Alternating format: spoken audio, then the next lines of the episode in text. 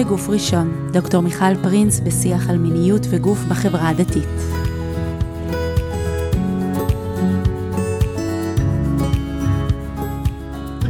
ברוכות וברוכים הבאים לפרק חדש של הפודקאסט בגוף ראשון. אני פותחת את הפרק הזה בהתנצלות על הקול שלי, אבל אנחנו נתמודד איתו היום. אמ, זה פרק נורא מעניין מבחינתי, שחיכיתי לו הרבה זמן. אה, והנקודת מוצא שלו, לפני שאני אציג את האורחת היקרה שלנו, נקודת מוצא שלו הוא באיזושהי תפיסה שאני חושבת שרובנו מחזיקים, רובנו במגזר הדתי, אני אגיד. אה, ככה ערב החתונה, שאולי יש איזה חששות, מה יהיה, והלילה הראשון, והפעם הראשונה, ואיך זה קורה, ואיך עושים את זה. יש לנו ב, ב, מאחורה של הראש, יש איזו תפיסה כזאת של, טוב, אם החילונים מסתדרים, אם החילוניות עושות את זה מגיל 15, אז אנחנו גם נסתדר, יהיה בסדר. ויש איזו תפיסה כזאת שאנחנו מחזיקים איזה שוני, מאוד, אה, גם שוני מאוד גדול בין החברה החילונית לדתית, וגם שאנחנו מחזיקים איזה, הם יודעים, שמה מדברים, שמה קורים דברים. ואנחנו, נכון ללפני כמה שנים, היום אנחנו כבר במקום אחר, אבל אנחנו בעצם בדיליי, אנחנו ככה לוקח לנו דברים, הזמן עושה את שלו, אה, ואני רוצה לברר את זה היום בפרק הזה, ובשביל זה הבאתי את, אה, הזמנתי את אה, סנדי היקרה, שלום סנדי. היי hey, מיכל. אז סנדי בשארתי קורדובה, היא מנכ"לית משותפת של המרכז הישראלי לחינוך מיני, מידע אמין על מין, וגם חברה טובה וקולגה, ואנחנו ככה יוצא לנו להתייעץ מדי פעם ולחשוב ביחד על דברים. אה, ואני חושבת שכבר תציגי ככה יותר את העשייה שלך, שלכם במרכז, אה, אבל באמת התחום שלך, השדה שאת מתעסקת בו, הוא באמת בגזרה החילונית. אז נכון, אני, אני מתעסקת בשבע שנים האחרונות בכל מה שנקרא אה, עולמות החינוך המיני, בעיקר בנקודת מוצא ונקודת ראייה חילונית, אה, מציצה המון פעמים אל העשייה שלך, אל העשייה שלכם אה, במגזר הדתי. עכשיו שוב פעם, זה מנעד מאוד מאוד מאוד רחב, אבל ההסתכלות היא מאוד מרתקת ומאוד מעניינת. ובגלל זה הפודקאסט הזה יהיה אה, באמת, ככה ננסה לשים את ה, קצת את ההבדלים וקצת את הדמיונות מנקודת המבט שלי, החילונית. אל החינוך המיני בישראל, שמדבר על נערים נערות, ואחר כך אפשר להשליך גם על נשים וגברים. אה, מנקודת המבט שלך, שהיא דומה ושונה. אנחנו כן. מגלות לאורך השנים שהיא דומה ושונה. ממש. וכבר אמרת משהו חשוב ככה בין השורות, שלהגיד דתי ולהגיד חילוני, זה הכללה בוטה ואני אפילו אגיד מפגרת, כן? כי נצא מנקודת הנחה שאין דתי אחד ואין חילוני אחד, וזה הכל רצפים מאוד מאוד מאוד גדולים. אנחנו לא ניכנס לשם היום. אה, במובן הזה של להתחיל לפרק את זה, אנחנו כן נדבר באיזה מעוף ציפור אה, גדול יותר, ונראה לאן נתגלגל משם.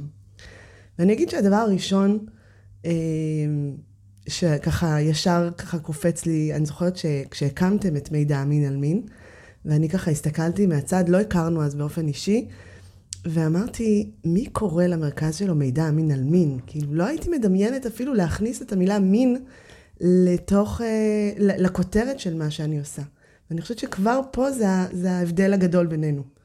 אז אני חושבת שזה ההבדל המהותי בינינו, ששם את השם שלנו כאמירה חברתית, זאת אומרת, אני רוצה מידע אמין על מין, ולהיות המרכז הישראלי לחינוך מיני, ולדבר את השפה, אני חושבת שאחד הדברים ששונים בין החינוך החילוני, אני אשא הכללות רגע נורא גדולות בשמות, לבין החינוך הדתי, הוא, הוא מתחיל בעיניי ונגמר בשפה. אה, אני חושבת שהאתגרים שלנו מאוד מאוד דומים. השפה ונקודת המוצא, אה, שאני יכולה לקרוא לארגון שלי מידע אמין על מין, ולפעמים זה נתקע גם בגרון של, של לא מעט חילוניים, השם, השם המפוצץ הזה, אבל יש בו אקטיביזם, יש בו גם אמירה אה, אה, לשים את המין ואת המידע בצורה נכונה במרחב אה, ולהתחיל לדבר את זה. זאת אומרת, השפה שלנו הרבה יותר פתוחה, הרבה יותר מתירנית, רחבה יותר, ככה לא מתנצלת, לא, לא מתחבאת. ואני חושבת ש, שיש, ב, ב, אם אני מצליחה לזהות הבדל, אז אני באמת מצליחה לזהות גם בשיום של כל מיני התנהגויות של נערים נערות, גם בשיום של אה, אה, כל מיני אה, דפי מידע שאנחנו מוציאות, או כל מיני, בכלל שמות של אברי המין, מעגלים בחינוך מיני, אנחנו נראה שהשפה שלנו מאוד מאוד ישירה, היא מאוד פתוחה. ואני חושבת ששם מסתמן, ה, שם מסתמן השינוי המאוד מאוד גדול. זה מעניין, זה מעניין כי תוך כדי שאת מדברת, אני אומרת, שתינו שמות את השפה בתשתית של, ה, של הפעולה, בתשתית של השינוי. ברגע שתהיה לנו שפה, נוכל לעשות משהו, נוכל לשנות משהו. איזה שפה? פה אנחנו כבר נתחיל אה, אה, להשתנות אה, ולקחת את זה לכיוונים אחרים ולהסתכל על זה אחרת. זה מעניין, זה, זה נורא מזכיר לי לפני כמה שנים שרצינו להוציא איזשהו, איזשהו פרסום לעיתון, והיה כתוב חינוך למיניות בריאה. ו... ואני זוכרת שהפעילו בשבילנו את המכונת כביסה. כאילו, מה, בעיתון שלנו יהיה זה היה סיפור נורא מעניין, כי מי שעצרה את המודעה הייתה מישהי במחלקת הגרפיקה. ואני התקשרתי לאחד המנהלים, אמרתי, מה קורה? מה, מה קרה? מה, אי אפשר לשים חינוך למיניות בריאה? ואז אמר לי, זה אפילו לא הגיע לרמה שלי, ואין לי שום בעיה, ותשימו, כאילו, אין, אין פה זה. אבל כן, קורה משהו בתשתית של השפה, וזה מעניין, כי עדיין עם כל הפתיחות שלי וה, והרצון שלי לשים את השפה על השולחן, כשקראתי מידע אמין, אין לי בעיה עם מידע אמין, יש לי בעיה עם המידע אמין על מין.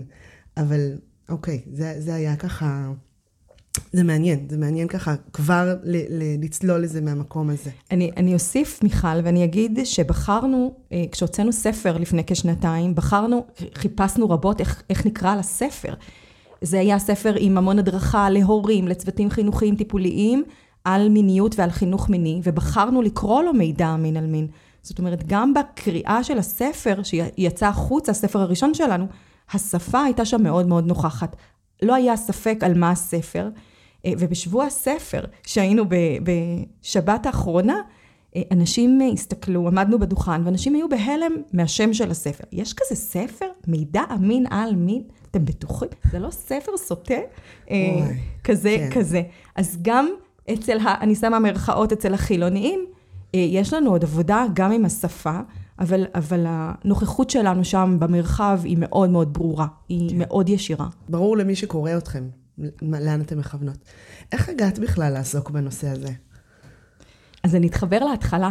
אני אתחבר להתחלה שלך ואני אספר על התחושה שחילונים, חילוניות אה, יודעים מלא דברים, אה, ומקיימים יחסי מין בגיל 15, והפעם הראשונה אחרי החתונה, זה בטח משהו שהוא נונשלנטי ומשהו נורא נורא אה, פשוט וקל. ואני אגיד שהרבה פעמים אה, זה בדיוק הפוך. גם במגזר החילוני, שוב אני שמה מרכאות, יש שם שתיקה מאוד מאוד מאוד חזקה. ואני אספר סיפור אישי, כי השתיקה שלי, אני חושבת, היא שתיקה רועמת, שגם כנראה, כנראה בגלגולים זרקה אותי לעסוק בתחום הזה. אה, כשאני הייתי אז בת אולי 12 וחצי, שקיבלתי את הווסת הראשונה, אה, אני לא סיפרתי לאימא שלי. אה, גם לא ידעתי מה זה, הייתי בהלם טוטאלי והייתי בטוחה שפשוט נפצעתי, שכנראה נפלתי ונפצעתי. ואחרי שעברו כמה שעות הבנתי שזה לבד, כן? שזה לא פציעה. וככה קראתי במעריב לנוער שלום, כי דיברנו על איפה קיבלנו את המידע. שזה אה, אותו מידע, אני חייבת להגיד, גם אנחנו נסמכנו על מעריב לנוער שלום. אז, אז בדיוק שם, ואז, ואז איכשהו קראתי שיש כזה תחבושות, ו, ואני זוכרת שמהדמי כיס שלי הלכתי וקניתי תחבושות, והשתמשתי בזה לבד, אה, ולא באמת ידעתי איך שמים, ועשיתי כל מיני ניסיונות, אבל, אבל היה שתיקה, כי אימא שלי אישה מדהימה, ונורא, והכל מדברים, ובית נורא פתוח, אבל בחינוך מיני אה, הם דילגו על הפרק הזה. אה, וכאילו היה, היה בסדר, שנהיה בסדר גם בלי שידברו איתנו. אה, ואנחנו רואות שתיקה גם בנשים שבאות ללמוד איתנו, גם במעגלים שאנחנו מעבירים, גם בקורסים שלנו. שתיקה היא מוטיב מאוד מרכזי, אה, שאנחנו נשאל את השאלה המאוד מעניינת, האם היום, שנת 2021, שתיקה היא לגיטימית? זאת אומרת, האם אני כהורה, יש לי פריבילגיה לשתוק?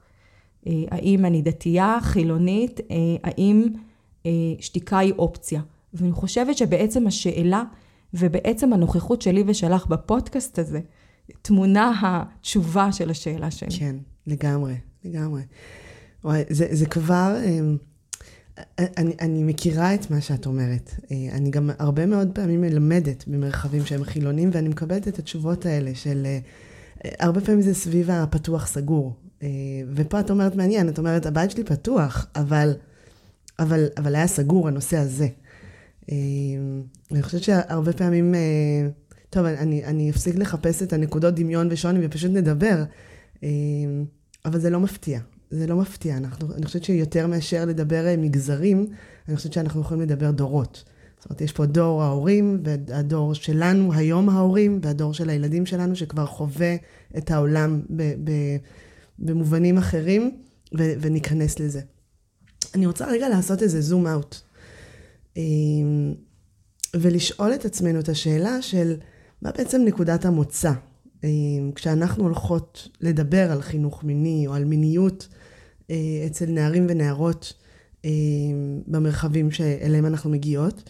אה, ואני חושבת שנקודת המוצא, עוד לפני שאנחנו מדברות על פרקטיקה, היא, היא נקודת מוצא אחרת. זאת אומרת, כשאני באה לדבר על מיניות עם הבנות שלי, עם, עם תלמידים, עם, עם, בהכשרות לחינוך למיניות בריאה, אני, אני מדברת על זה ממקום אחר. אז, אז אולי אני אתחיל ואני אגיד שאני חושבת שאחד העקרונות היסודיים אה, בחינוך הדתי, או, או בכלל יהדות, זה לבוא ולהגיד, המיניות, יש לה איזשהו, אה, יש לה איזושהי מסגרת. והמסגרת היא מסגרת הנישואים. וה, ולכן אנחנו בעצם ננתב, נדבר על מיניות, נשאף, כן, שיהיה לה מקום ואיזשהו אה, מרחב ל, לעסוק בו, בסדר? אבל כל הזמן בניתוב שלו לקשר זוגי ארוך טווח במסגרת של נישואים. ואני חושבת שזה איזשהו, אה, איזושהי מסגרת מארגנת, שממנה אנחנו יוצאים לכל שאלה אחרת שאנחנו מתעסקים בה בחינוך. ספרי לי את איפה זה פוגש אותך, ואיפה אתם בעצם, איך אתן מסתכלות על הדבר הזה. אז, אז, אה, אז מאוד מעניין שנקודת המבט הזאת היא מאוד שונה אצלנו. כי אני, כשאני מכוונת חינוך מיני, אה, אם זה להורים, אם זה לצוותים חינוכיים טיפוליים ואם זה למתבגרות ומתבגרים, אני לא מכניסה את זה לקונטקסט של משפחה, של נישואים, של אה, משהו ארוך טווח. ארוך טווח יכול להיות, יכול להיות גם בגיל 14, 15, 17, וזה לא מכוון אל, אל המקום המשפחתי. זאת אומרת, פה אני חושבת שנקודת המבט ההתחלתית שלנו בלהנגיש חינוך מיני היא אה, מאוד מאוד שונה. אני מכוונת את הידע אל תוך אה, מקום של, של אה, ללמד היום הורים, צוותים חינוכיים ובעיקר מתבגרות ומתבגרים, ידע, ידע על הגוף שלהם, שיכול להתאים להם בגיל שלוש ויכול להתאים להם בגיל חמש וגם יכול להתאים להם בגיל 15, 16 ו-17 שבהם בהם הפרקטיקה של המיניות מתחילה לי, להצטבר. זאת אומרת, הם מתחילים להתנסות בכל מיני אפשרויות של אה, אה, מנעד רחב של פעולות בתוך העולם המיני. והכיוון שלי אה, אל ההסתכלות הזאת היא לא מכוונת מסגרת נישואים, היא לא מכוונת משפחה, אלא היא מכוונת אל, אליי. אני ארצה לתת בחינוך מיני נושא, נושאים וידע שקשור אליי, אל הגוף שלי, מה מתאים לי, החיבור אל הגוף שלי. אה, אה, הדרגתיות בתוך המנעד הזה, אבל הוא לא מחובר איזשהו קונטקסט שאני צריכה להגיע אליו בסוף שהוא נישואים, אלא הוא הרבה לפני כן, הוא אה, שם ככה אפשרויות רבות של לנוע בתוך השדה המיני, גם אם אני לא נשואה, בהגדרה של נשואים. כן. זאת אומרת, הנקודות מוצא הן אחרות מבחינת ההסתכלות קדימה. אמ, אני שומעת מאוד את, ה, את הכאן ועכשיו, אני גם שומעת מאוד את העוגן של האדם עצמו. זאת אומרת, איפה אני בתוך המערכת הזאת, ושם בעצם איזושהי, דיברנו על זה גם קודם, איזושהי בחירה, איזשהו ככה, כמה שיותר לתת לאותו נער ואותה נערה איזושהי אוטונומיה אה, להתנהל בתוכה. אני חושבת שתמצתנו את כל ה, אה, מה שאנחנו רוצות לתת לשתי מטרות מרכזיות שמופיעות כמעט בכל מקום שאנחנו מלמדות בו או נמצאות בו, וזה הדבר הראשון בחינוך מיני בתפיסת עולמנו, זה לתת מידע אמין על מין. לתת מידע אמיתי, נכון, שכמובן חייב להיות מותאם גיל. זאת אומרת, אני אדבר על, על אה, אה, נושאים רחבים בחינוך מיני, מותאמי גיל, מותאם סיטואציה, מותאם לנער, נערה, ילד, ילדה הפרטיים שלי נגיד, אז אני אתאים את הידע ואת רמת העומק שאני רוצה לדבר, אבל כן, אני אתן, אני אלמד אותם לאוטונומיה אל הגוף מגיל ממש ממש ממש צעיר, אה, ואני אתן להם מידע אמין על מין. כי היום, בעידן של שפע מידע, יש המון ידע ברשת. אני טוענת הרבה מאוד פעמים שאין ואקום של מידע, לא נכנס לשם שום ואקום. אם אה, נער רוצה לדעת משהו מסוים, הוא פשוט פונה לדוקטור גוגל ומקבל את המידע. איזה מידע הוא מקבל? זאת שאלה מעולה. אה, הפעולה הזאת... במקרה הטוב זה הדוקטור, במקרים אחרים זה גרומים אחרים. נכון. ברוב הפעמים זה יהיה מגוון מאוד מאוד רחב של דברים, לפעמים אפילו סותרים אחד את השני, וביכולת הקוגנטיבית שיש למתבגרים ומתבגרות לזהות מהו המידע האמין, מה נכון, באיזה ים של צונאמי אני שוחה במה באמת אני יכול לדלות ולהגיד זה נכון, זה לא נכון. אז המקום הזה הוא מאוד מאוד חשוב. המקום ההורי, מבחינתנו, עושים חינוך מיני הורים. הורים עושים למתבגרים ולמתבגרות שלהם, לילדים ולילדות שלהם, זה העוגן אה, בתפיסת עולמנו. ועל לתת מידע אמין, מעבר למידע, אני מסמנת בצד השני שאני כתובת. שאני כתובת, שאני יודעת, שאני נמצאת כאן, ואני כביכול המקור מידע. עכשיו, הם נורא רוצים מידע כשהם נורא קטנים. בגיל שלוש, ובגיל ארבע, ובגיל חמש, אמא, איך הגעתי לבטן שלך, ואיך באים ילדים לעולם, וכל מיני דברים של ילדים נורא חמודים, כי הם אוהבים אותנו, אני מזכירה להורים, הם נורא קטנים, הם אוהבים אותנו. ובגיל ההתבגרות, כשהם מתחילים לעשות איזו ספרציה, פה יש לנו אתגר נורא גדול בלהיות העוגן שלהם. אבל התפקיד שלנו זה לתת להם מידע אמין בעולם שבו יש המון ידע, ואני חושבת שהמטרה השנייה בחינוך מיני, שהיא אה, מטרה אפילו יותר חשובה, אה, היא לספק יכולת לחשיבה ביקורתית. המקום הזה של נער, נערה, ששם סימני שאלה על מסרים חברתיים, זה המקום המאוד מאוד מאוד חשוב בחינוך מיני, בתפיסת עולמנו. היכולת שלי לדעת משהו ולשאול עליו סימן שאלה, כי כולם אמרו ש...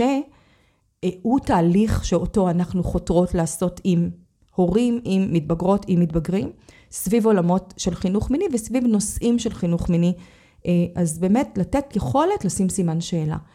אה, נערים ונערות ואפילו ילדים צעירים וילדות ששואלים שאלות ושמים סימני שאלה, אנחנו כל הזמן שומרים על המנעד של מחשבה. אני בודק ואני חושב, אני לא מקבל את האמת כמו שהיא. אני לא מסתכל על משהו ואומר, וואו, ככה זה, בא, ככה זה אצל כולם, אלא שם גם את המיניות בתוך איזשהו רצף של דברים, שחלקם מתאימים לי וחלקם לא מתאימים לי, חלקם אני רוצה לקחת וחלקם לא, אבל היכולת לחשיבה ביקורתית היא הכרחית, אה, והיא נדבך מאוד מאוד חשוב בחינוך מיני. זה נשמע כרגע עדיין מאוד מאוד סטרילי. אני שומעת עקרונות, זה גם מה שביקשתי ממך. אמ, אבל אני רוצה רגע שנשאל איפה, איפה הנערים והנערות החילונים, שוב, מלא מלא גרשיים פה אה, ומרכאות, איפה, איפה הם נמצאים היום? הם, עם מה הם מתמודדים? בואי נרד ככה לשטח, אני רואה אותך נאנחת. נכון. תנשמי עמוק.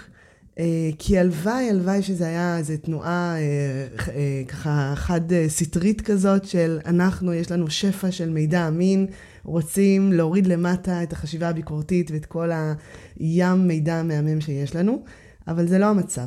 ואני ממש אשמח ככה לשמוע, ואז זה גם יפעיל אותי בעצם לחשוב איפה, איפה הנוער שלנו כביכול נמצא בהתאם. אז, אה, אז אני רוצה להגיד שזה נכון, זה נשמע נורא תיאורטי, מה שאמרתי על אה, לתת מידע אמין ולספק יכולת לחשיבה ביקורתית, אבל אני אגיד שאנחנו פורטות את זה. פורטות את זה לדברים מאוד פשוטים שהורים יכולים לעשות. אה, אני אגיד שנערים ונערות היום, אחד הדברים שאני יודעת להגיד מהשטח, מעשרות ורבות של מתבגרים ומתבגרות שפגשתי, שהצוות שלנו פוגש ועל בסיס ככה יומיומי, אחד הדברים המאוד מעסיקים אותם זה מה קורה להם. מה קורה להם בכל ההקשרים של מה קורה לי בגוף, מהם השינויים הפיזיולוגיים, איך זה משפיע תמיד גם על שינויים רגשיים, איך הגוף שלי משתנה, והמקום הזה של הידע על הגוף שלי הוא המקור הכי גדול ש, שהם צורכים מאיתנו. זאת אומרת, הרבה מאוד שאלות סביב זה, הרבה מאוד רצון לדעת, אבל הידע שלהם הוא לא מנותק. זאת אומרת, הוא לא מנותק קונטקסט חברתי. אה, כשאנחנו מדברות על שינויים בתוך גוף של נערים ונערות בגיל ההתבגרות, אה, אז אני ארצה לתת להם באמת ידע אמיתי, מה קורה באמת בגוף, מה קורה לי, בשינו, איזה שינויים אני עובר, וגם לזכור שגיל ההתבגרות הוא פתאום התארך. הוא הפך להיות 12 שנה, 15 שנה. אנחנו... כי הוא מתחיל מוקדם יותר? כי הוא מתחיל מוקדם יותר. 8-9 אצל בנות כבר לא נחשבת התבגרות מינית מוקדמת. 10-11 אצל בנים. עכשיו, הגוף לא משתנה 15 שנה, אוקיי? זה לא באמת קורה, השינויים הפיזיולוגיים לא, אבל זה הולך בהלימה עם שינויים רגשיים, עם שינויים חברתיים, ובעיקר בעיקר עם שינויים קוגנטיביים. זאת אומרת, בשנים הראשונות של גיל ההתבגרות אנחנו יכולים לראות נערים ונערות עם המון שינויים פיזיולוגיים ומעט מאוד תהליכים קוגנטיביים, ופער נורא גדול בין מה קורה לי בגוף למה אני מסוגל להבין שקורה לי. אה, והידע הזה הוא הרבה מאוד פעמים העוגן שהם מרגישים שהם בסדר. אני אשתמש פה במילה מאוד אה, נדושה בחינוך מיני, שכמעט כולנו משתמשות בה, אבל יש בה כדי לדייק את מה שאני ככה רוצה להביא, וזה נקרא לנרמל, אוקיי? בני ובנות נוער רוצים להרגיש שהם נורמליים.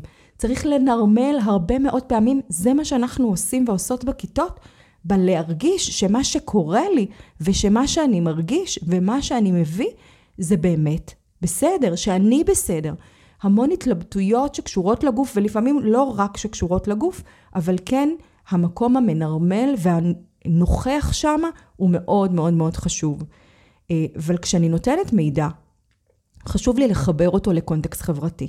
חשוב לי להגיד שמה אה, קורה בגוף שלי, איך אה, אני גוועת, איך גדלות לי שערות, האם אה, צומחות לי שדיים כן או לא, האם לבנים, כאילו כל מיני שאלות פיזיולוגיות, אבל תמיד הן יהיו מחוברות גם לתהליכים רגשיים, מה זה אומר אם גבעתי או לא, מה זה אומר אם השדיים שלי התפתחו או לא, וקשורים גם לתהליכים חברתיים, כי זה אף פעם לא מנותק מה החברה הישראלית אומרת על גוף של בנות או על גוף של בנים, או מה החברה הישראלית אומרת על מיניות של בנות. ועל מיניות של בנים. ושתינו חוקרות ככה אה, מלמעלה כבר המון שנים ומסתכלות על השדה של החברה הישראלית. ואנחנו מזהות קולות אחרים, זאת אומרת, כן אנחנו יודעות לזהות שיש מסרים אחרים לבנות ומסרים אחרים לבנים. וכשאני רוצה ללמד מתבגרים חשיבה ביקורתית, אני רוצה לתת לו את המידע ואת הראייה החברתית ולהציע לו סימן שאלה. והמקום הזה הוא פרקטי, זה נשמע כאילו תיאורטי, אבל הוא נורא נורא נורא פרקטי. עכשיו אני אגיד שאין סוף נערים בגיל ההתבגרות מגיעים כבר עם ביקורתיות עלינו. זאת אומרת, עם חשיבה ביקורתית על המבוגרים המשמעותיים בחיים שלהם, ולקחת ולשים עוד משהו ביקורתי אה, בלהסתכל על החברה, בלהסתכל על מיניות, בלהסתכל על שינויים, אה, הם מאוד מתחברים לזה. לא מאוד אה, מסובך לשכנע מתבגרים לשים סימני שאלה על מסרים חברתיים. מעניין. מעניין, ותוך כדי שאת מדברת, אני, אני מעבירה בראש את ה... את בעצם אומרת, אנחנו כבר לא בשיעור ביולוגיה ולא בשיעור של האחות בכיתה ו'. זאת נכון. אומרת, יש לנו עוד קומות שאנחנו צריכים לבנות על ה... מה משתנה בגוף בשלב הזה.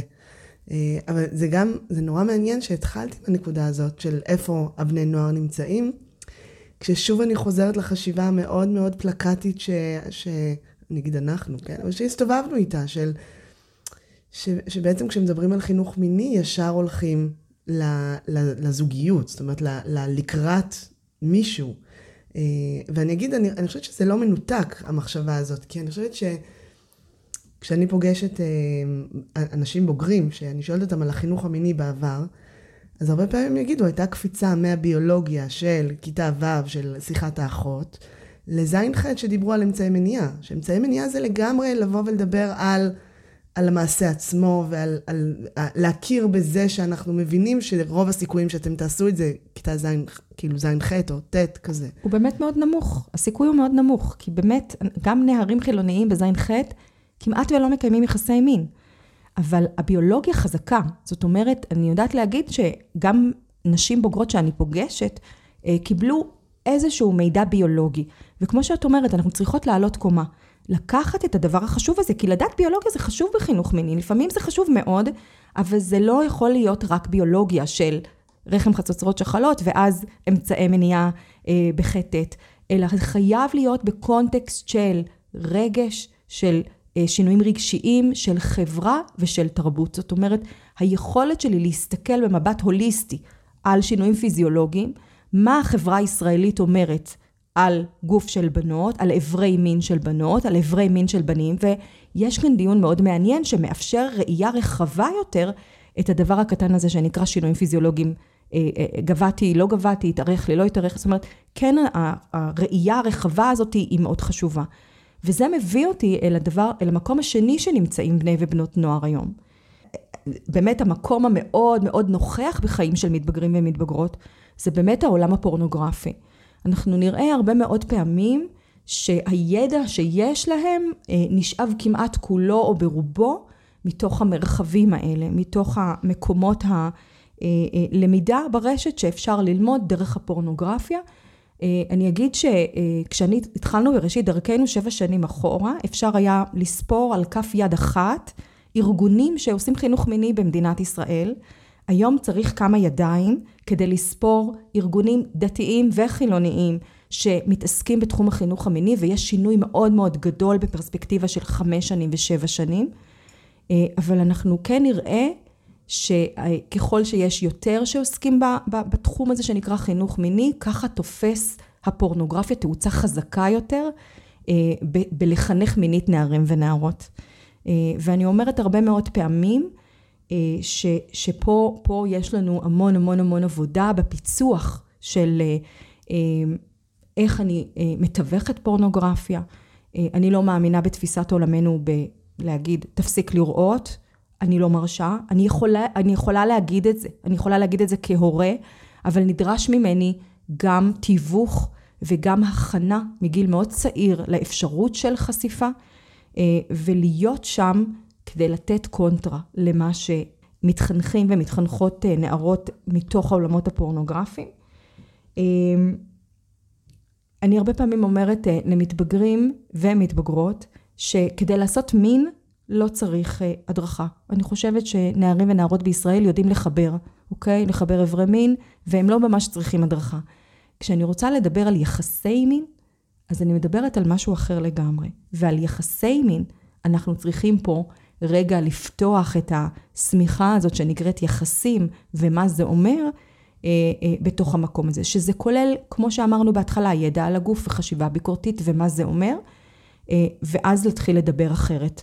אה, אז כשאני חושבת על פורנוגרפיה והקשרים של מתבגרים ומתבגרות, אני יודעת להגיד מהשטח שהרבה מהידע שלהם מגיע מהמקומות האלה. וכשאנחנו לא שם, לתת קונטרה, להגיד, מה אתה חושב על זה? לשים סימן שאלה. באמת זה קורה ככה? באמת אה, אפשר לעשות ככה? והמקום הזה, אני יכולה להגיד לך, מיכל, יש כל כך הרבה הקלה אצל מתבגרים ומתבגרות, שכשמישהו רגע מערער את המובן מאליו, עכשיו, לא כל המתבגרים והמתבגרות רואים פורנו, כן? שזה לא ישתמע ממה שאני אומרת, אבל אני לא צריכה לראות היום פורנו כדי לדעת מה קורה בפורנוגרפיה. אני חושבת שזאת הנקודה המשמעותית, אה, ודיברנו עליה בעבר, ואני חושבת שאת... את, זאת נקודה שאנחנו צריכים להגיד אותה עוד פעם ועוד פעם. זאת אומרת, גם אם עכשיו אני שמתי את כל החסימות האפשריות, ובציבור הדתי זה מאוד מאוד מקובל, הגנות ו- והגנת הורים, ולדבר איתם גם על, על מה קורה, ו- וגם אם הם יבואו לספר לנו שהם נחשפו, או מישהו בכיתה נחשף או משהו כזה, זה לא אומר שהם לא נחשפו ל, לרעיונות, הם לא נחשפו למסרים. אה, כולנו נחשפים בעצם. זאת אומרת, גם במקום הכי הכי הכי נקי ושמור ולא מדבר, אה, זה נמצא, ואתם קוראות לזה מרחב פורנוגרפי. נכון, כי המרחב הפורנוגרפי נמצא גם אצל נערים ונערות שלא רואים פורנו, אוקיי? לא, אני לא חייבת להיות פורנו, לראות פורנו, או להשתמש בפורנו, כדי לדעת אה, אה, כל מיני סטריאוטיפים שיוצאים על, על מיניות. זאת אומרת, אני לא חייב להיות חלק מהעולם, אבל הנוכחות המאוד גדולה שלו בקרב מתבגרים ומתבגרות מוציאה החוצה, גם לכאלה שלא רואים את ה... את ה איך אומרים? את המחשבות על מיניות, את מה נחשב מיני. מה מערכת היחסי כוח מה, בתוך... בדיוק, גם. ממה אני נהנה? אוקיי, ממה אני נהנית? לא ראיתי, אבל, אבל יש מין תבניות כאלה שזולגות החוצה מתוך הפורנוגרפיה ואל המרחב הפורנוגרפי, שהוא נמצא בכל מקום. אין לנו שום אפשרות לסגור מרחבים פורנוגרפיים, הם נמצאים בכל מקום, גם אה, כשאני נוסעת עכשיו אה, חזרה הביתה בדרך לירושלים, אני יכולה לראות אין סוף מסרים שיוצאים החוצה. כן, אז... ואני חושבת שבעניין הזה עדיין, אה, יש הבדל עדיין בחברה הדתית, שאני חושבת ששוב, בהסתכלות אה, מ- מלמעלה, אני חושבת שאנחנו עדיין מרגישים אצלנו באיזשהו סוג של אה, מלחמה. ואם אנחנו נהיה מאוד חזקים, אנחנו ננצח במלחמה הזאת. ואני הולכת להקדיש פרק שלם לנושא הזה של פורנוגרפיה, נפתח אותו וממש ככה נדבר עליו בתוך החברה הדתית, אבל יש פה, אה, גם, גם, שוב, בשפה, אנחנו נילחם, אנחנו ננצח, אנחנו נתגבר, אנחנו נחסום. אמ, כשאני חושבת שמה שאת אומרת פה ומה שאת מביאה הוא דבר שצריך רגע להניח אותו ולהיות בו. אני, אני אגיד שאני לא מרגישה שפורנוגרפיה זאת מלחמה. בשבילי זה חלק מ... זאת אומרת, כשאני אתחיל לעסוק בחינוך מיני, אה, אני לוקחת בחשבון שפורנוגרפיה ברקע כל הזמן, אני לא נלחמת בה. זאת מלחמה אבודה מראש בתפיסת עולמי. אה, אה, יש פה באמת כוחות על מאוד מאוד גדולים, גם כלכליים, גם, בואי, אנחנו לא באמת יכולות להילחם בזה, אבל היא נוכחת ואני לא רוצה להכריע אותה. אני רוצה לספק חשיבה ביקורתית לנערים ונערות תוך, תוך שחייה בתוך המרחבים הפורנוגרפיים וללמד אותם להסתכל על פורנוגרפיה במבט אחר. לשים עוד זווית ראייה אה, אה, בתוך, ה, בתוך המקום הזה. והפעולה הזאת היא כל כך חשובה, כי היא מחזירה אותי למלא את הצורך הראשון שלהם בלהרגיש שהם נורמליים, בלהרגיש שהגוף שלהם נורמלי. כי מה שהם יראו הרבה פעמים בפורנוגרפיה לא דומה למה שהם במציאות, ולא דומה למציאות של הרבה מאוד אנשים, אה, אבל אנחנו כן נראה את ההתלבטות סביב הגוף שלי, סביב דימוי הגוף שלי, סביב אה, אה, איך אני מתפקד מינית, סביב מה מגדיר את הגבריות שלי, בפרספקטיבה פורנוגרפית. אז, אז אני לא רואה את זה, אנחנו לא רואות את זה כמלחמה, אלא אנחנו רואות, זה אחד המקומות המורכבים שיש בתוך חינוך מיני, ועוד לא פיצחנו את ה... לא, אני לא מרגישה שאני יכולה להכניע אה, פורנוגרפיה, אני מרגישה שהכלי המרכזי שעומד כרגע לנגד עיניי, זה היכולת שלי ללמוד על פורנוגרפיה. זאת אומרת, איך היא נראית בשנת 2021, והרבה מאוד הורים לא ממש יודעים. אה, לא ממש יודעים מה זה, מה, מה הכוונה כשאני אומרת פורנוגרפיה. אה, זה קצת, אני אה, שולחת הורים הרבה פעמים לעשות שיעורי בית, לכתוב בגוגל את המילה סרט כחול. מיכל, אם תכתבי בגוגל סרט כחול ותשימי אימג'ים לראות תמונות, מה שאת תראי זה סרט עטיפה בצבע כחול, אוקיי? זה קצת ממחיש את ההבדל המאוד מאוד גדול שיש אה, בין סרטים פורנוגרפיים לסרטים כחולים, אבל אני חושבת שהיכולת שלנו כהורים, להיות שם עבור המתבגרים והמתבגרות, בללמד אותם חשיבה ביקורתית על פורנוגרפיה, בללמד אותם חשיבה ביקורתית בכלל בחינוך מיני. פורנוגרפיה זה אחד הדברים שאני אלמד לא רק, גם על מסרים חברתיים וגם על סטריאוטיפים. זאת אומרת, הנדבך הזה הוא נורא נורא חשוב, אה, ואני לא חושבת שאני יכולה להכריע או להכניע את המקום הזה. אבל את חוזרת שוב לעיקרון שדיברת עליו בהתחלה, שאין לנו בעצם פריבילגיה לא לדבר. אנחנו לא יכולים לשמור על שתיקה. אני אגיד שלא רק שאין לנו פריבילגיה לא לדבר, בתפיסת העולמי, שכשאנחנו לא מדברים ומדברות, אנחנו מסכנים את המתבגרים והמתבגרות שלנו. כל המתבגרים והמתבגרות נמצאים על איזשהו רצף סיכוני. מה זה אומר? מעצם היותם מתבגרים, מעצם היותם עם שינויים פיזיולוגיים שלא הולמים את השינויים הרגשיים, שהם לא בקצב עם השינויים הקוגנטיביים, עצם המקום הזה, שיש המון מחקר על אה, למה מתבגרים לוקחים סיכונים ואיך זה קורה, יש שם באמת המון המון ידע שכבר אנחנו אוספים. אה, לא ללוות אותם במקום הזה, זה קצת אה, אה, אה, אה, לשים אותם במקום, ב, על הרצף הסיכוני הגבוה יותר. אני חושבת שלנו כהורים היום, לילדים, לילדות, למתבגרים ומתבגרות בעיקר, אין פריבילגיה לא לתווך, לא להיות שם. אה, איך אמרתי הרבה מאוד פעמים, זאת רכבת שכבר יצאה. אוקיי? היא כבר התחילה לנסוע, המתבגרים שלנו והמתבגרות שלנו עליה. אנחנו צריכים רגע ל- ל- ל- לעלות אולי בקרון אחד אחרי, מקסימום שניים אחרי, להתגבר על כל המבוכה ועל כל הקושי ועל כל ה... אוקיי? לבחור לנו את השפה שמתאימה לנו. לבחור את תפיסת עולמנו. נדרשת כאן תפיסת עולם, לפני שאני מדבר אה, אה, נושאים, מה אני רוצה להגיד למתבגרת שלי. כן, זאת אומרת, עוד לפני בכלל, זה, זה מעניין, כי הרבה פעמים זה מרגיש כמו איזה קרב מאסף. ששואלים אותי, נגיד, אה, באיזה גיל לדבר איתם על, אה, לא יודעת מה, על, על איך באים ילדים לעולם. אז, ואומרים לי, כן, היא בת 12. מה 12? 12 כבר, אה, את מזמן מזמן כבר לא, כבר לא בתמונה. אבל, אבל יש פה, אני חושבת שיש איזושהי חשיבה עדיין, אה, שוב, אני אומרת בצד הדתי, אני, אני מאוד מזדהה עם מה שאת אומרת, אני מאוד מאמינה במה שאת אומרת, ו, ואני גם, אה, אני חיה את זה מהבחינה הזאת. אבל אני חושבת שעדיין ב, ביסוד המאוד עדין של התפיסה הדתית סביב החינוך המיני, וזה עדיין מאוד מאוד רווח, יש לנו איזה... איזו תמימות כזאת, ואנחנו אז... מצפים שהילדים שלנו גם נמצאים באותה תמימות, או איזו דחייה כזאת, כאילו קיבלנו דחייה, אבל, אבל האם זה באמת נכון, זאת כבר שאלה.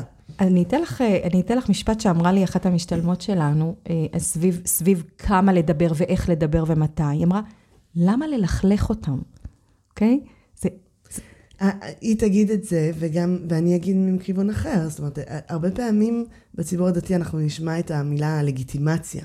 זאת אומרת שאם אני אדבר על נושא X, אני אתן אני... לגיטימציה, או אני אגיד, הוא בעצם קיים, הוא, ש... הוא שייך לעולם שלכם.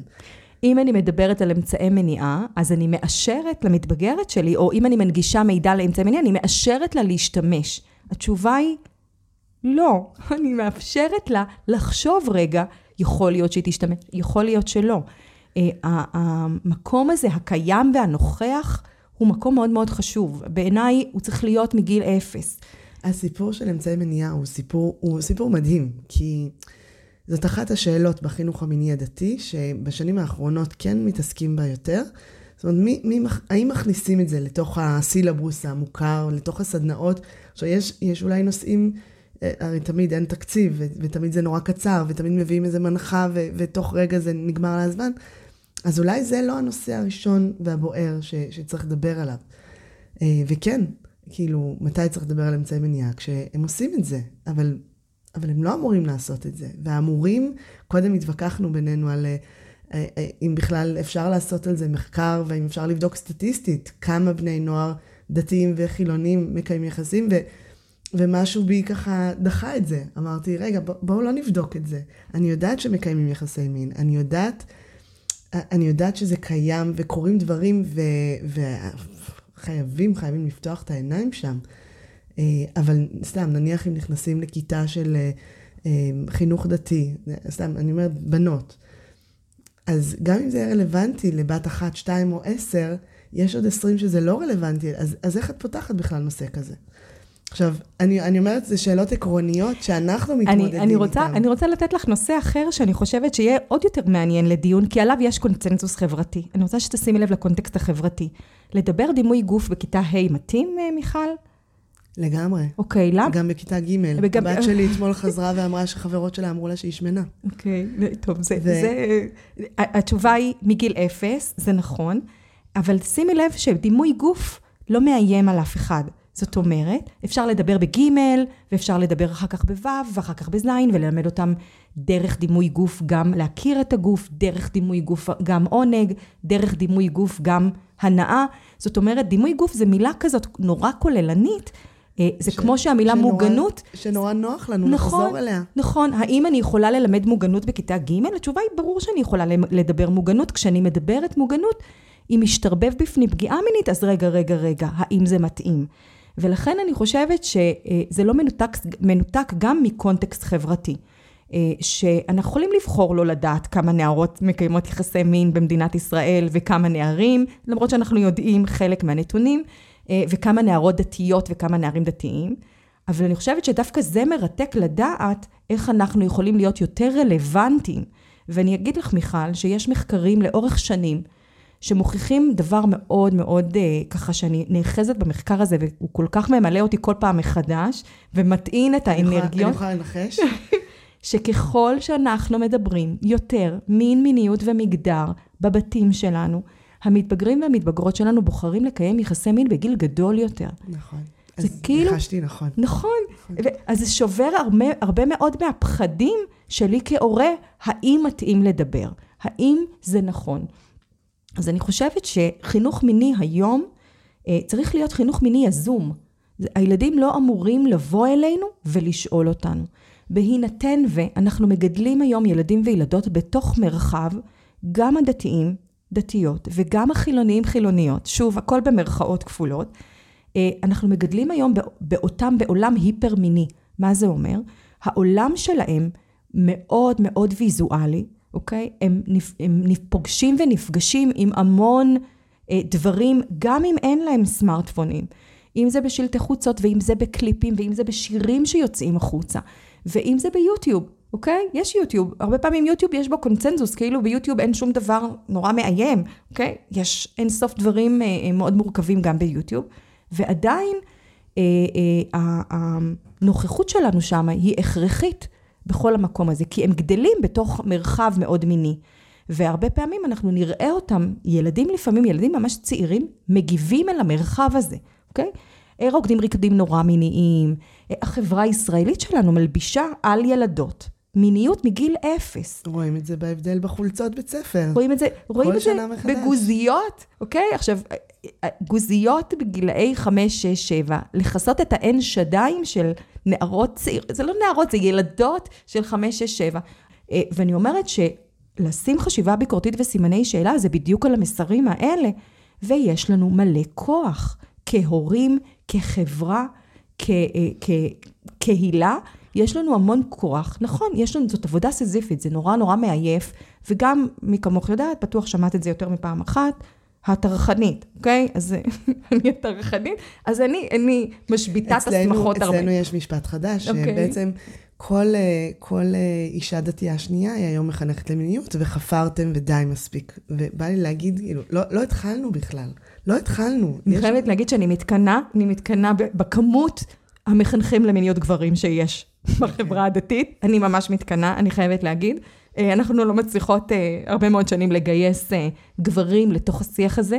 יש בארץ לא מעט, אה, אבל, אבל אנחנו אה, לא, לא מצליחות כזה להחזיק אה, משהו שככה לאורך זמן, אבל, אבל את צודקת, יש המון שיח, אבל עוד לא התחלנו להזיז את לא, ה... לא, לא את ה- גירדנו את השכבה העליונה. נכון. יש לנו עוד הרבה הרבה מה לעשות, אבל אני רוצה שהורים ככה, שמקשיבים לנו בקהל החילוני או בקהל הדתי, יזכרו שיש להם הרבה מאוד כוח בידיים. זה לא מאוד מסובך.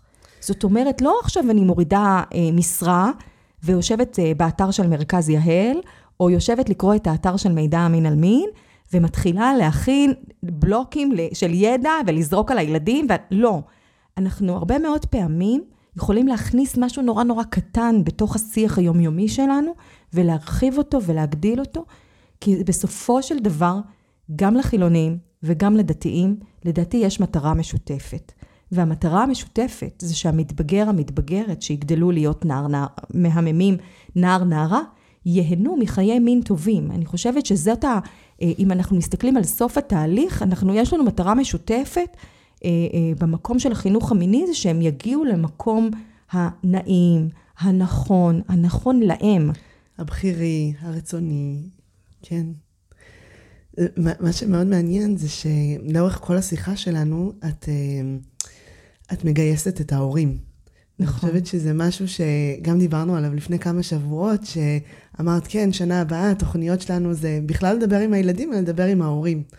ואמרתי לעצמי ככה, אולי אמרתי את זה בקול, או אולי אמרתי את זה רק בלב, שאצלנו ההורים מאוד מגויסים. התחושה שלי שהרבה מאוד מהשינוי שהתרחש בעשור האחרון היה מההורים. זאת אומרת, אה, הרבה הורים שאומרים, אני לא רוצה אה, לגדל את הילדים שלי כמו שאני גדלתי.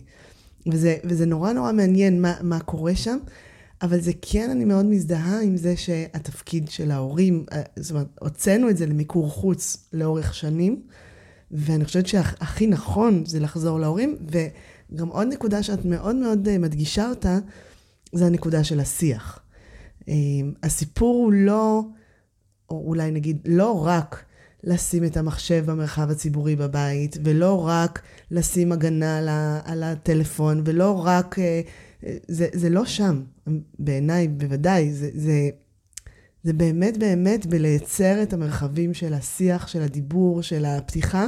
אני יכולה לספר קוריוז קטן ככה מה, מהילדים החמודים שלי, כמובן. אה, הייתה לי שיחה עם, עם הקטנים שלי על, על אמצעי מניעה. עכשיו, זה עלה מתוך איזושהי... אה, אה, קרובת משפחה בהיריון, והם ככה לא הבינו למה אחת בהיריון ואחת לא. ושאלתי אותם, אמרתי להם, זה שלמדנו על איך באים ילדים לעולם, זה לא אומר בהכרח אה, שזה חייב לקרות. ואפשר גם לנהל את זה באיזושהי צורה. והשיחה על אמצעי מניעה לא הייתה, בואו תראו איך משתמשים, או מה עושים, או מה נדרש, או ללכת עכשיו לגינקולוגית. זה היה שיחה של אה, טכנולוגיות רפואיות. שאלתי אותם, מה, איך לדעתכם אפשר למנוע מהזרע להגיע לביצית? והייתה שיחה, באמת, אחת השיחות המתוקות, הם, הם, שני, הם קטנים, כאילו שמונה ואחת עשרה, אה, עדיין בתמימות.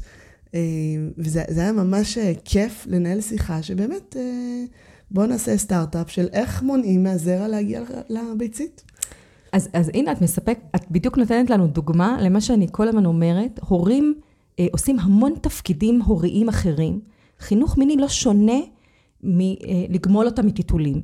כמו מללמד אותם את החוברת של התיאוריה.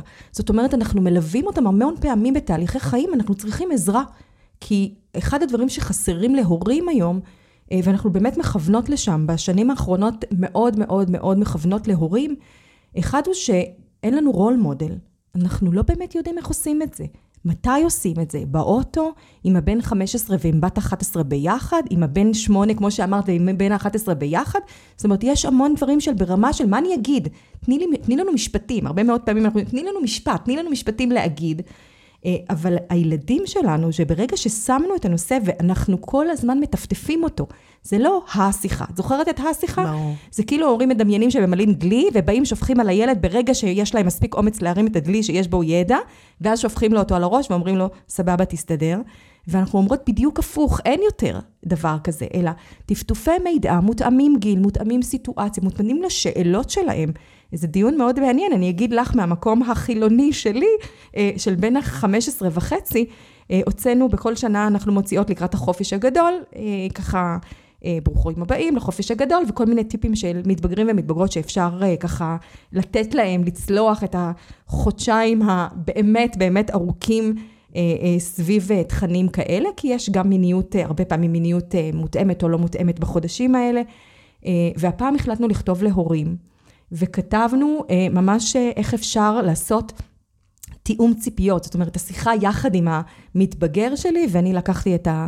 אה, ככה את הספונסר שאצלי בבית בן 15 וחצי, ושלחתי לו את הפוסטרים ואמרתי לו, תקרא את זה רגע, תגיד אם אתה מבין פה מה אתה...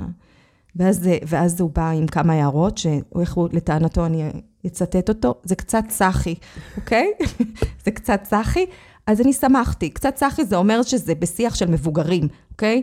אה, זה לא, אנחנו לא מגניבים, הורים יקרים, אנחנו לא אמורים להיות מגניבים. מגניבים זה כבר לא מילה רלוונטית. לא, לא, אנחנו לא חברים שלהם, אנחנו לא, ממש לא, אבל אה, כן מלווים אותם. הרבה פעמים אני אומרת להורים של מתבגרים ומתבגרות, הם מותר להם להרחיק אותנו. הם חייבים לעשות את זה. הספרציה מצידם מאוד מאוד חשובה, אפילו לאבן הדרך המשמעותי בגיבוש של הזהות. אנחנו לא מרחיקים אותם. הרבה פעמים אנחנו נעשה בדיוק הפוך. במסר אחר, בשיטה אחרת. והיום אני חושבת שבלתי אפשרי לגדל מתבגרים ומתבגרות בלי שהנושא הזה, שנקרא חינוך מיני, הוא חלק מעוד תפקידי הורות שאנחנו עושים כל הזמן איתם. אני, אני רוצה רגע, אה, ככה, נקודה אחרונה לשיחה שלנו. אמ, להגיד איזה משהו שאני רואה אותו כעוגן בחינוך למיניות, ואני חושבת שדווקא מתוך המרחב הדתי, שאומר, חכו עם יחסי מין. יחסי מין יגיעו בשלב אחר, ואתם תהיו מוכנים אליו ב, באמת, ב, ב, אולי בעשור הבא, בסדר? נקרא לזה ככה. אה, אני חושבת שהוא מאפשר לנו אה, שני דברים. אחד, איזושהי אה, התבוננות עצמית, כן? זאת אומרת, אני יכולה עדיין להיות מאוד עסוקה בעצמי בלי להסתכל על פרטנר, על האחר, גם אם אני עכשיו גול, אה, פוזלת ורוצה להסתכל על, על בנים. וגם מאוד מאוד הסיפור הזה של חינוך להקשבה לגוף. זאת אומרת, אני, יש לי הזדמנות, אני לא יודעת אם אנחנו כבר מנצלים אותה, לשים את הגוף מאוד מאוד מאוד במרכז ולהגיד, אנחנו מחנכים לגוף. וכשנגיע ליחסי מין, בלי לחץ, כן, בעשור הבא, אז אנחנו נבוא מעוגן הרבה יותר אה, רחב ויציב. אני אגיד שלמתבגרים ומתבגרות כמעט ואין את המרחב הזה. אה, הוא לא באמת אה, קיים. כי יש אה, המון לחץ לקיים יחסי מין. בעיקר אם אתה נער, יש המון לחץ ודחיפה אל תוך המקום הזה, אה, בלי קשר לנישואים ובלי קשר לעשור השני, אלא דחיפה מאוד גדולה, ונערים ונערות חילוניים, המרחב הזה כמעט ולא קיים, אלא בדיוק קיים משהו הפוך. אבל אני חושבת שגם המקום של החיבור אל הגוף ואל הרגש הוא משהו דומה. זאת אומרת, אנחנו כן יכולות לראות השקה. בחיבור של המסרים שלנו אל תוך הגוף פנימה, אבל המרחב הזה לא קיים, אה, הוא כמעט ולא קיים. אה, אבל אני אשאל אותך שאלה, מיכל, ואני חושבת שאנחנו נשאיר את הפודקאסט עם השאלה הזאת באוויר, כי לא בטוח שיש תשובה. האם לנערים ונערות דתיים באמת יש מרחב כזה? מרחב של שמירה על התמימות, של קיום יחסי מין רק אחרי נישואים? אה, אני אגיד את זה בעדינות, האם נערות ונערים דתיים לא מקיימים יחסי מין לפני? אני שמה סימן שאלה. אצל, יש מהם ציפייה. ממתבגרים, מתבגרות חילוניים, אין, אין כזאת ציפייה. ציפייה היא לא קיימת, אבל יש דחיפה נורא גדולה לאבד בתולין, אפרופו בתולין, לצלוח ולעבור כבר את הפעם הראשונה ולהתחיל לסמן כל מיני פעמים דמיוניים, לא ברור למה, אבל זה שיח מאוד מעניין לפתוח, ועדיין המרחב הזה לא, לא, הוא לא מרחב נוכח בחיים של מתבגרים ומתבגרות אה, שאני פוגשת. אני, אני חושבת, אני אענה ככה בחצי תשובה. אני חושבת שהרבה מהמרחב מתמלא לא בלקיים יחסי מין, כן או לא, אלא בנגיעה, כן או לא. השמירת נגיעה תופסת מרחב מאוד מאוד גדול, אה, ודיברתי על זה בעבר גם בפודקאסט פה בכמה הקשרים. אמ, זה לא פשוט, זה לא פשוט להיות מתבגר, מתבגרת, אה, כנראה, גם במרחב הדתי וגם במרחב החילוני. אני חושבת שאם אני אסכם את השיחה שלנו, אני, טוב, אנחנו נמשיך לעבוד ביחד, כי אנחנו באמת מדברות על הרבה דברים שהם מאוד מאוד דומים, והמרחבים הם דומים, ואין פה, אין גדר הפרדה שמאפשרת להיות אה, נער דתי אה, לא חשוף ולא נמצא במרחבים ה... אה, אמרנו פורנוגרפיים, אבל, אבל נגיד המערבים הפופולריים, אנחנו כולנו שם. אה, אז גם הדיכוטומיה הזאת של חילוני דתי היא כבר, היא כבר לא רלוונטית, ואנחנו רק צריכים ללמוד אחד מהשני, אה, אחד, אחת מהשנייה. אני חושבת שאנחנו עושות את זה מאוד יפה בשנים האחרונות. זה, זה מדהים בעיניי, זה מדהים בעיניי, ואני חושבת שהרבה פעמים באמת הדמיון הוא כל כך גדול, וה, ומה שמעניין זה שברגע שאנחנו מתחילות לדבר, אנחנו קולטות כמה הרקע הוא כן יכול להפרות איזה משהו. זאת אומרת, התפיסת עולם כן יכולה להגיד, רגע, רגע, אני כל כך במובן מאליו החילוני, החופשי, החירות הזאת, אבל אפשר גם אולי קצת אחרת, ואני מהמקום הדתי, אני אקרא לזה עדיין תמים עם המרכאות, אבל, ואולי השמרני, ושרואה איזושהי אה, ככה דרך מסוימת, אני יכולה מאוד מאוד אה, להתערם מהרחבה של הגבולות ו- ולהבין שקורה פה משהו שהרבה יותר גדול ממה שאולי אנחנו גדלנו בו לפני 20 שנה ו-30 שנה.